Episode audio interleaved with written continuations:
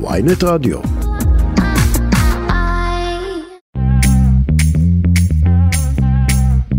שלום לכם, אתם איתנו על כסף חדש, הפודקאסט הכלכלי היומי של וויינט, יום שלישי, עשרים ושבעה ביוני. מה יש לנו היום? בצל החזרה המסתמנת של החקיקה המשפטית וגם התגברות המחאות נגדה בתגובה, רשות החדשנות מפרסמת הבוקר דוח על מצבו של ההייטק הישראלי במחצית הראשונה של עשרים עשרים ושלוש, ולצידו אזהרה. השבועות הבאים קריטיים. אנחנו נשוחח תכף עם מנכ"ל חברת הייטק שאיבד משקיע אסטרטגי בעקבות המצב, בעקבות אי הוודאות.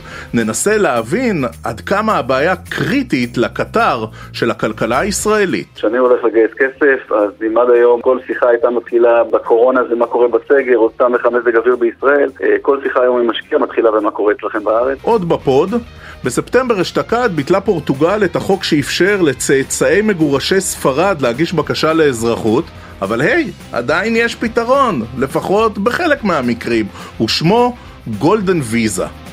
במה מדובר, מי זכאי לאותה ויזה ובמה כרוך הסיפור, אנחנו נשוחח עם עורך דין שמומחה להשקעות בפורטוגל ונקבל עבורכם את כל הפרטים. ההשקעה עצמה נותנת אה, זכות למעמד גם למשקיע וגם למשפחתו הגרעינית. לקראת סוף הפרק נדבר על וונדר וומן הישראלית, הלוא היא גל גדות. אמש פורסם שגדות תקבל כוכב משלה בסדרת הכוכבים המפורסמת של הוליווד.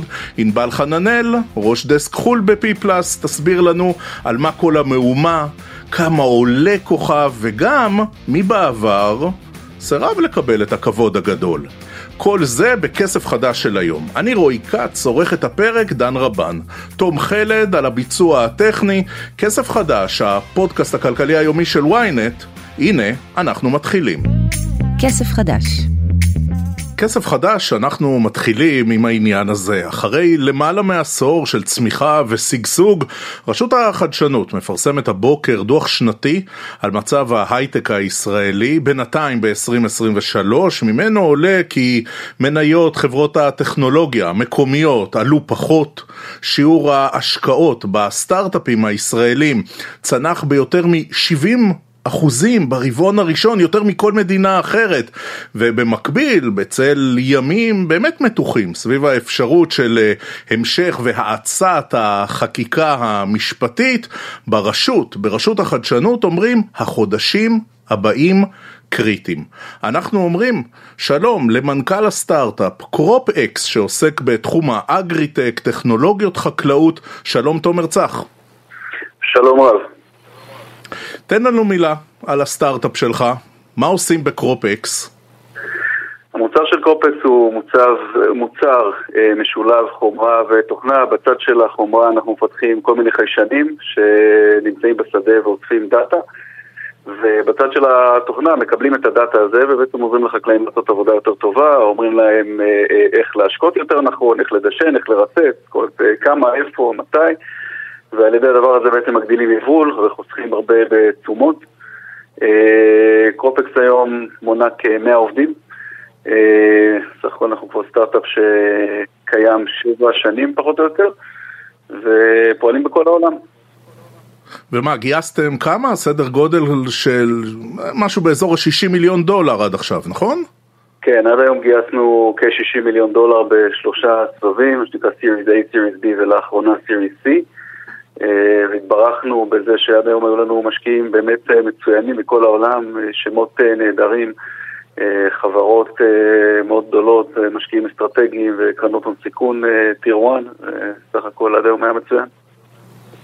אז תומר, זה לא הסטארט-אפ הראשון שלך, ומנכלת כבר שני סטארט-אפים בעבר, ואתה יודע מצוין מהניסיון שלך האקזקיוטיבי איך סטארט-אפים ישראלים התקבלו בעולם עד המשבר האחרון מאז תחילת עשרים עשרים ושלוש. ספר מה, מה השתנה?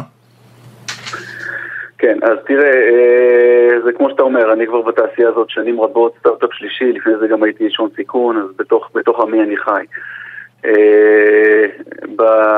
מאז שכל המהפכה המשפטית התחילה, השיח השתנה. זאת אומרת, כשאני הולך לגייס כסף, אז אם עד היום כל שיחה הייתה מתחילה בקורונה זה מה קורה בסגר, או סתם לך מזג אוויר בישראל. כל שיחה היום עם משקיע מתחילה במה קורה אצלכם בארץ, וצריך להתחיל להסביר ולהתנצל ולהרגיע, והחששות הולכים וגדלים, מרגישים את זה ושם, הכי חזק שיש. רגע, ואתם ממש מרגישים את זה על בשרכם בקרופ אקס, ביטלו לכם השקעות, אמרת, היה סבב שלישי והוא היה מוצלח, אבל יכול להיות שאיבדתם את אחד המשקיעים בגלל נכון. אי ודאות וחוסר יציבות? נכון, אז אני בעצם פרסמתי שבוע שעבר בלינקדאין אימייל שקיבלתי ממשקיע שהחליט בעצם לא להשקיע, בגלל המצב בישראל. אנחנו בעצם סגרנו סיבוב גיוס לפני כמה וכמה חודשים, ובעצם החלטנו להאריך אותו בעוד כמה מיליוני דולרים, ובהקשר הזה הייתי בקשר עם משקיע אסטרטגי גדול, אירופאי, מכובד, כבר פחות או יותר מתחילת השנה, כמובן שביקרנו שם, וכבר הגענו ממש לסוף, ועדת השקעות שלהם, וזה אמור להיות משהו שהוא מאוד טכני, שהצוות ממליץ לוועדת השקעות, והם מאשרים, ולהפתעתנו הרבה הם חזרו עם אימייל שבו כתוב שבגלל האי ודאות כרגע בהייטק הישראלי הם כרגע עוצרים ו... וזהו, זה מאוד מבאס מאוד. ואתה אומר הם מקשרים את זה ספציפית לחקיקה המשפטית, לאי הוודאות עכשיו בישראל. נכון, נכון, כתוב שחור על גבי עיתון כמו, ש... כמו שאומרים, והתהייה וה... שלך היא נכונה, כי בדרך כלל אנחנו הרי כל הזמן שומעים וכל הזמן אומרים שהדבר הזה הוא, הוא, הוא מפריע והוא הורס את ההייטק והוא מפריע לסטארט-אפים לגייס ומשקיעים בורחים מפה, אבל בדרך כלל משקיעים הם מאוד פוליטיקלי קורקט, וכשהם אומרים לך לא, אה, בדרך כלל אתה לא מקבל את הסיבה האמיתית, וזה זה כזה not a good time, ואתה יודע, הרבה פעמים זה, זה כזה לא כזה רפה, ודי נדיר שאתה מקבל את, ה, את האמת בפנים, ויותר מזה אני יכול להגיד את הדבר הבא, תהליך גיוס וסטארט-אפ הוא תהליך מאוד רגיש וארוך ושברירי, ולכן מנכ"לים בדרך כלל שגם עם אלה שאמרו להם לא כמוני, בדרך כלל לא יפרסמו את זה, כי כשאתה באמצע תהליך, אז אתה לא רוצה לשים אה, בפרהסיה שמישהו אמר לך לא, למרות שכל הם יודעים שזה קורה כל הזמן, כי, כי משקיע אחר יקרא את זה, ואז יבין שאתה מצב פחות טוב וכל את זה, אנשים בדרך כלל לא יפרסמו את זה. ומה שאני בעצם בא להגיד זה שהתופעה הזאת היא הרבה הרבה הרבה יותר משמעותית וכואבת ומסיבית ממה שנדמה לכולם, כי כמות האנשים שמפרסמים ו- ומעל זה כמות המשקיעים שאומרים את הסיבה האמיתית אה, היא, היא שבריר מתוך ה- מתוך העוגה אה, כולה. אז רגע, תומר, בוא נעביר את זה רגע לפרקטיקה. מה, אתה אומר לעצמך, אם קרופקס לא הייתה יושבת בישראל, יכול להיות שלא היו לי הבעיות האלו, יכול להיות שכשאתה מסתכל על עשרים וארבע, עשרים וחמש, השנתיים הבאות, אתה אומר, רגע, אם אני רוצה לממש את הפוטנציאל של חברה שלי, אני צריך לעשות פה משהו אחר? לא, אני אומר, אני אומר משהו אחר. אני אומר שאילו הממשלה לא הייתה מקדמת עכשיו את, ה, את ההפיכה המשפטית הזאת, אז המשקיע הזה היה נכנס. אבל היא לא מקדמת, שאני... אתה צריך להגן מקדמת, על החברה אז... שלך. היא מקדמת, אז שתעצור. ו- ושתעצור ושתתעסק ב- בהמון דברים אחרים שיכולה להתעסק איתם, בין אם זה אה, יחסי ארצות הברית או איראן או יוקר המחיה או המשילות בנגב או שבע מאות אלף דברים. ההתעסקות עכשיו החזרה הזאת למהפכה המשפטית זה בחירה של הממשלה, וזה לא דחוף וזה לא חשוב. לא, אבל בכל זאת אומר, אתה יודע, אני צריך פה להקשות. גייסתם שישים מיליון דולר, יש לך מאה עובדים, יש לך מחויבות כלפי משקיעים, אתה באמצע הדרך. הממשלה הזאת לא תעצור, היא גם לא עושה קולות של לעצור. מה אתה עושה עכשיו עם קרופקס? אני, אני יודע לנהל את החברה שלי ולהגן על החברה שלי. שאלת ספציפית, האם אני מתכוון להוציא את החברה מישראל? התהליך הזה הוא תהליך ארוך, מסובך, במיוחד לחברה שכבר רשומה פה, זה לא דבר שכל כך קל לעשות אותו. אני מעריך שבאיזשהו שלב גם, גם, גם משקיעים יבואו וידחפו לכיוון שנבדוק את האפשרות הזאת. זה כרגע אצלי ספציפית, לא על הפרק, עדיין, עדיין. אבל אני בא ואומר, חבר'ה, הנזק נעשה והוא הוא, הוא ממשיך לעשות. ו- ואני עוד במצב טוב כי גייסתי כסף, כי אנחנו סטארט-אפ, אנחנו כבר לא סטארט-אפ כזה שברירי, אבל צריך לדעת שעל כל אחד כזה יש עוד מאה אחרים שלא מצליחים לגייס בהסתגרו, ועל כל אלה יש את אלה שבכלל התפתחו בישראל מלכתחילה עכשיו. וזה גם כמו שכתוב בדוח הזה שראית בוויינט. כן, ואתה אומר, יש מצב שתעזבו, כי דווקא המשקיעים יכולים לדרוש את זה, כי הם רוצים לממש את ההשקעה שלהם, הם לא רוצים את הריזיקה על מה שהם כבר שמו. נגיד אצלך בחברה, אבל זה כמובן בעוד הרבה חברות אחרות. אני והמשקיעים שלי והבורד שלי, אנחנו עושים את מה שטוב לקרופקס. אנחנו כולנו ציונים ורוצים ב- ב- בהצלחת מדינתנו, אבל אנחנו גם מחויבים לחברתנו. ואנחנו בכל רגע נתון עושים את ההחלטה הנכונה. אני למשל התראיינתי ב- בתוכנית הכלכלית לפני חודשיים, שלושה, אחרי שסגרנו את הסיבוב גיוס, ואמרתי שרוב הכסף מהסיבוב גיוס לא נכנס לישראל, מטעמים של, של, של ריסק, זאת אומרת של ניהול סיכונים. כי בסוף אתה מסתכל ואתה בא ואומר איפה אני מקבל את הריבית הכי טובה ואיפה יש סיכון הכי גדול, ובשלב הזה הכננו את הכסף בחוץ בגלל הסכנה והפחדים של, של, של מה עלול לקרות פה בישראל. ו- ו- וזה חורה לי, זה, זה, זה מתהפכת לנו הבטן שאנחנו צריכים לקחת החלטות כאלה, ועוד, ועוד יותר כשאנחנו מבינים שהדבר הזה זה פשוט החלטה של הממשלה, פשוט החלטה של הממשלה להתעסק בדברים שהורסים את ההייטק, הורסים את הכלכלה, ובמקום להתעסק בדברים הנכונים. תומר, אתה יודע, אחד הדברים שעלו בדוח של רשות החדשנות, לא שלא ידענו את זה, אבל לפעמים כשאתה רואה את זה, זה ככה בולט במיוחד, זה עד כמה באמת ההייטק הישראלי בנוי על השקעות מבחוץ. אני שואל אותך, כי אתה וטרן, כי אתה מכיר, כי אתה עוסק ואתה יודע, אין שום סיכוי להמשיך את התעשייה הזאת מבוססת השראה ישראלי, נכון? לא, ברור שלא, ברור שלא. זה, זה תעשייה שמבוססת השקעות חוץ. לא נעים להגיד. ממשלת ישראל נמצא עכשיו את התקציב של המדען. זאת גם המעט תמיכה, לפי דעתי, תשעה אחוז מימון של המדינה, ו-תשעים ואחד מגיע מבחוץ, או משהו כזה ראיתי שם ש- שכתוב. גם זה עכשיו יצטמק. למדינת ישראל אין כסף להרים את הדבר הזה. וזה כל הזמן, כל השנים, זה נתמך ונשמח על, על, על השקעות חוץ. עכשיו בורחות איתו. קורטים את הענף שאנחנו יודעים עליו. אם היום היית צריך לרשום את קרופקס בישראל לפני סבב הגיוס הראשון? סיכוי, שום סיכוי. עם האי-וודאות שיש היום בישראל, אין שום סיכוי. ש... ואגב, זה, מה זה? זה לא רק אני. אני חושב שראינו בדוח של סטארט-אפ ניישן סנטר שהתפרסם לפני איזה חודשיים, היה כתוב שכמה, תשעים אחוז מהחברות, תשעים אחוז ירידה בכמות החברות שרשמות עצמן בישראל, שנתרו בישראל. זה התאבדות. תומר צח, מנכ"ל, מנכ"ל חברת קרופקס. תודה, תודה רבה על השיחה. תודה רבה, להצלחה לכולנו. כסף חדש.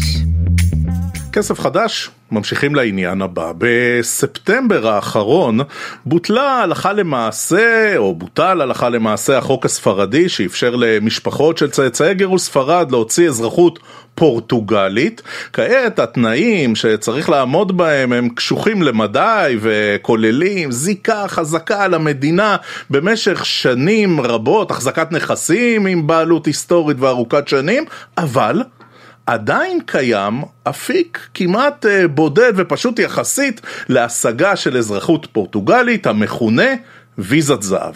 רוצים לה, להבין יותר על העניין הזה. רוצים לדבר עם מומחה להשקעות בפורטוגל. שלום עורך הדין איתי מור. שלום, אהלן, מה קורה? ספ... אנחנו בטוב, ואנחנו מאוד מתעניינים ורוצים לדעת, אז ספר לנו תוכנית ויזת זהב פורטוגל, במה בדיוק מדובר? אז אה, אה, אני אנסה רגע שנייה לחבר את הדברים, כי דיברת על חוק מגורשי ספרד שהיה בפורטוגל, שבעצם כבר לא באפקטיבית, לא בתוקף מהראשון בספטמבר. אה, האמת שאין כל כך קשר בין הדברים, למעט, ה, למעט התוצאה והדובדבן, מה שנקרא בסופו של התהליך של קבלת האזרחות הפורטוגלית או האירופאית. בסופו של דבר ויזת זהב זו ויזה שמכוונת למשקיעים, לאנשים בעלי הון. בעבר היא הציעה מסלולים שבהם אפשר להשקיע כסכום התחלתי של מאתיים ושמונים אלף יורו, היום אנחנו מדברים על סכום מינימלי של חצי מיליון יורו, שבאמצעותם אפשר לקנות מעמד. בעצם בפורטוגל ובאיחוד האירופי. למשך חמש שנים, ובתום החמש שנים גם להפוך לאזרחים וליהנות מכל מה שזה מביא איתו, במיוחד לאור השנה האחרונה שאנחנו מקבלים המון המון המון פניות מישראלים שמעוניינים, מה שנקרא, שיהיה להם את הפלן בי הזה. לא מזלזלים בסכום של חצי מיליון יורו, אבל זה לא כסף גדול מדי, ועל ידי זה אתה קונה מעמד למי? רק לעצמך, גם אולי לאשתך ולילדים. אני צריך להשקיע את זה בנכס קונקרטי, אני יכול לקנות מניות, אני צריך רק לשים את הכסף בבנק בפורטוגל. ספר לנו רגע, מה אופי ההשקעה הנדרש? אז אני, יש, אז אני אנסה להסביר, למרות שאפשר להיכנס פה באמת להסבר מאוד ארוך, אנסה לקצר. בסופו של דבר יש מספר מסלולים להשקעה. יש מסלול שבמסגרתו אפשר להקים עסק בעל עשרה עובדים, ואז זה יקנה לך את הזכות. יש מסלול שאפשר להפקיד מיליון וחצי יורו בבנק בפורטוגל למשך חמש שנים, וזה יקנה לך את הזכות. בעבר היה מסלול שבמסגרתו אתה קונה נדל"ן, בהיקפים שונים לפי אזורים, וזה היה קונה לך את הזכות. המסלול שאנחנו מדברים עליו היום, שהוא בעצם הפשוט יותר בירוקרטית, וגם הפך להיות הפופולרי יותר, זה מסלול שאתה, שבמסגרתו אתה משקיע בקרן שהיא מפוקחת על ידי הממשלה. יש כל מיני קרנות כאלה, יש עשרות של קרנות כאלה, שחלקן הן קרנות הון סיכון קלאסיות, שהן שבעצם משקיעות בהון סיכון כמו שאנחנו מכירים, אם זה בטכנולוגיות, אם זה בחינוך אפילו, או קרנות שמשקיעות בנדל"ן, שהן הפופולריות יותר, קרנות שמשקיעות בנכסים ברחבי המדינה בפורטוגל, ובגלל זה גם רמת הסיכון שלהן היא יחסית מאוד נמוכה. וזה כאמור נותן רק לאותו גורם משקיע או גם למשפחתו? לא, בעצם הזכות, ההשקעה עצמה נותנת זכות למעמד גם למשקיע וגם למשפחתו הגרעינית, שאנחנו מדברים בדרך כלל על בן או בת זוג, יחד עם ילדים קטינים. במקרים מסוימים אפשר להכניס תחת המעטפת הזאת גם בני משפחה אחרים, אם אנחנו מצליחים להוכיח שהם נתמכים. בסדר, אבל זה כבר... מאוד, זה הקצה בעצם, זה מקרים מאוד ספציפיים.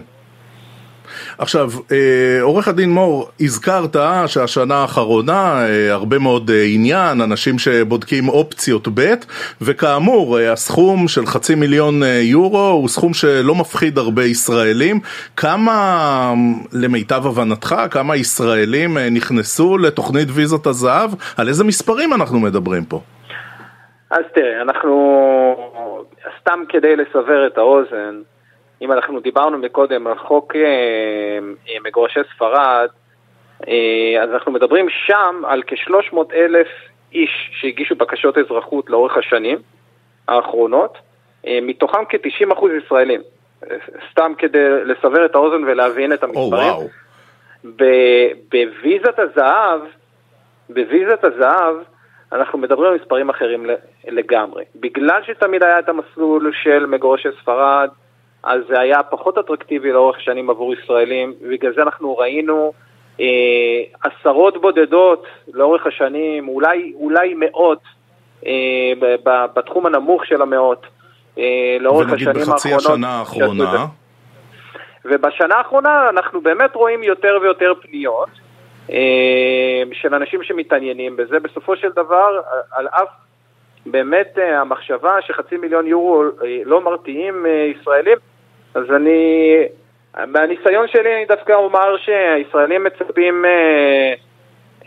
לסכומים נמוכים יותר, לפחות במבט ראשון, והחצי מיליון יורו זה כן איזשהו סף ש, שהוא מאתגר.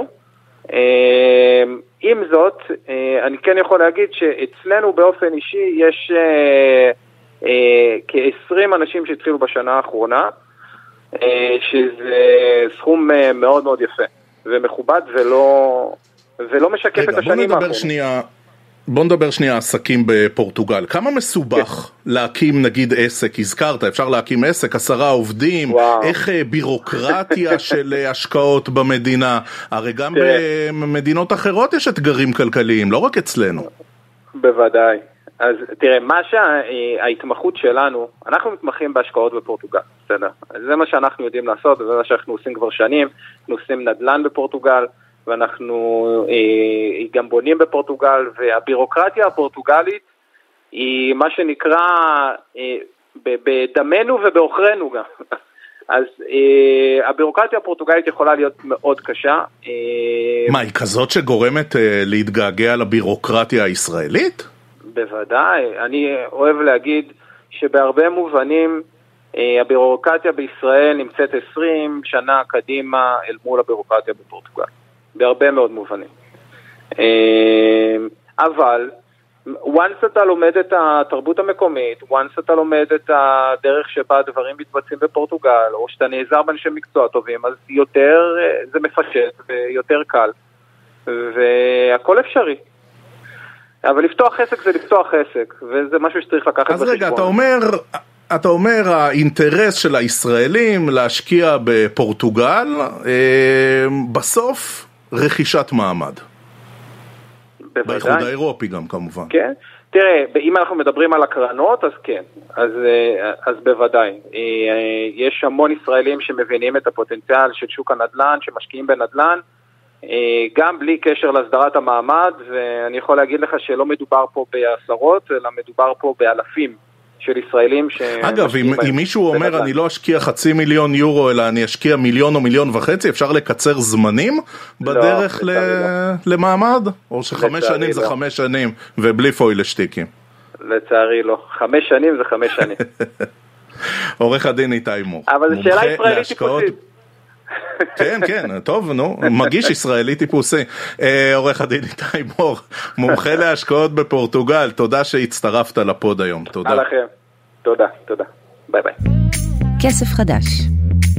כסף חדש, עכשיו קצת הוליווד. כנראה שאין בית בישראל שלא מכיר את גל גדות וההצלחה בהוליווד של השנים האחרונות, אבל עכשיו גדות שוברת עוד תקרת זכוכית, או אם תרצו רצפת זכוכית, תקבל כוכב בסדרת הכוכבים של הוליווד.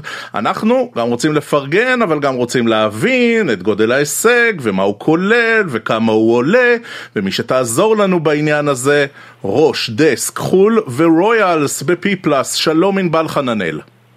מה קורה? הכל דבש. ספרי ספרי, מה, מה המשמעות של הכוכב? כדי שננסה להבין, מי עוד קיבל כבר? קודם כל, עד עכשיו, עד השיחה שלנו עכשיו, כן, יכול להיות שכבר דברים משתנים תוך כדי, אז יש כבר אלפיים ושבע מאות כוכבים של סלב כאלה ואחרים שקיבלו. זה, זה, זה הולך מהכי גדולים, מראשי מדינות, או למשל דונלד טראמפ, שהיה נשיא ארצות הברית לשעבר, אבל עליו תכף נדבר, כי הכוכב שלו הוא די כוכב סנו שם בסדרה. אבל באמת רוב השחקנים הכי גדולים, אם זה ג'וני דפ, מי קיבלה לאחרונה, בלייק לייבלי קיבלה, מלא כוכבים, מלא אנשים, זה הישג רציני, וזה גם הישג שעולה כסף, זה בדוק. לפי נתונים ש... רגע, מה באמת הפרוצדורה? מציעים לך את זה, אתה מציע את עצמך, ואת אומרת זה עולה כסף, כמה זה עולה? אוקיי, okay, אתה יכול להציע את עצמך, כאילו, אנחנו פחות, אבל כוכבי הוליווד יכולים להציע את עצמם, וגם אפשר להציע אותם, זאת אומרת שהרבה מהמעריצים של הכוכבים מגישים את הבקשה בשמם. כל שנה כאילו מתקבלת איזושהי רשימה, שמתוכה מאשרים ממש כאילו כוכבים בודדים, זה כאילו, אם אני לא טוען, אתה לומד על משהו כמו מאה וחמישים כוכבים בשנה כזה שמאשרים, וגם זה לא מיידי, כאילו גל גדות קיבלה את האישור לזה עכשיו, אבל... את הכוכב היא תקבל רק בשנה הבאה. העלות של הדבר הזה אה, עומדת על חמישים וחמישה אלף דולר, שזה בעצם סכום שגם מחסה כאילו את הכוכב עצמו, את ההקמה שלו, וגם את התחזוקה שלו במשך השנים. אה, אני אתן לך דוגמה, כמו שאמרנו מקודם על דונלד, דונלד טראמפ, את הכוכב שלו השחיתו כמה וכמה פעמים. זאת אומרת שכל פעם שמשחיתים אותו, וגם אגב את הכוכב של ביל קוסבי השחיתו כמה פעמים, כל פעם שמצטים אותו, אז הצוות שם שאחראי על הדבר הזה בעצם מסכם אותו, וכזה מספק אותו ומתחיל אותו הכל, שהכל יהיה בסדר. אני רוצה להגיד, חמישים וחמישה אלף דולר בשביל כזה כבוד, בונה, לא כסף. לא כסף. אני מניחה שכן, אני מניחה שהאנשים האלה שמקבלים את הכוכב הזה באמת לא כסף עבורם. זה נכון. וזה אחלה כבוד. עכשיו, יש, יש עניין של, של לוקיישן, לוקיישן, לוקיישן, אתה יכול לבחור אם, הכ, אם הכוכב שלך יהיה על המדרכה ליד כוכב שאתה יותר מחובר אליו, פחות מחובר אליו, יש תוספות מחיר? זאת אומרת, יש אקסטרות? אין תוספות מחיר, אין אקסטרות, יש עניין של לוקיישן.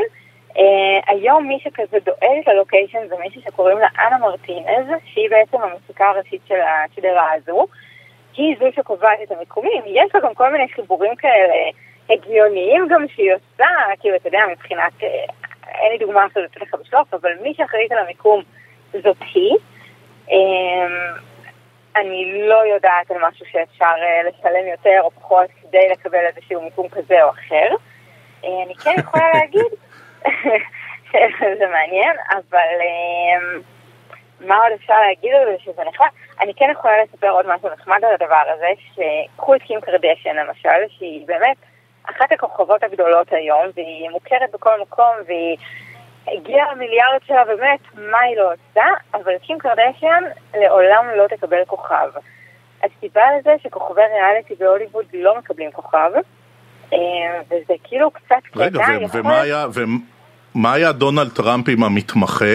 לא סדרת ריאליטי? דונלד טראמפ היה גם משתקים, דונלד טראמפ לא נשכח לו את הופעת ההופעה הבלתי נשכחת שלו בשכחו אותי בבית בשכחו אותי בבית זה יכול להיות שזה הצדיק, לא ברור למה הוא... אז את אומרת, הקרדשיאנים בחוץ. הזכרת כוכבים מושמצים, גם קוסבי, מסיבות מובנות, גם דונלד טראמפ, אבל מי הכוכב הכי פופולרי, זה שכולם רוצים לעשות סלפי תיירים איתו? אז יש שלושה כאלה, זו מרלין מונרו, ג'יימס דין וג'וני דפ. הכוכבים שלהם באמת הם הכוכבים הכי פופולריים, שהכי מצלמים, שהכי מחפשים אותם, גם ג'וני דפ זה קצת מותר בצפק של כל ההתנהלות שלו בשנתיים האחרונות, אבל גם הוא שם בכוכבים הכי נצפים והכי מבוקשים.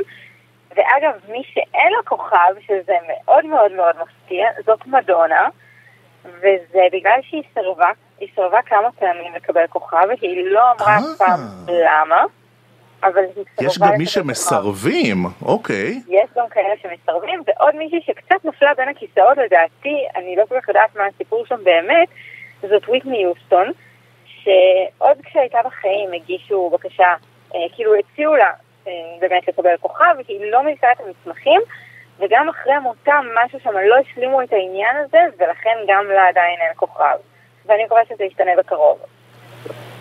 טוב, אז אנחנו גאים, גאים, גאים, ושמחים, שמחים, שמחים, ובאמת, וונדר וומן הישראלית, עכשיו גם עם כוכב בהוליווד, ענבל חננאל, ראש דסק חול, ורויאלס, בפי פלס, תודה, תודה רבה, שהצטרפת אלינו לכסף חדש.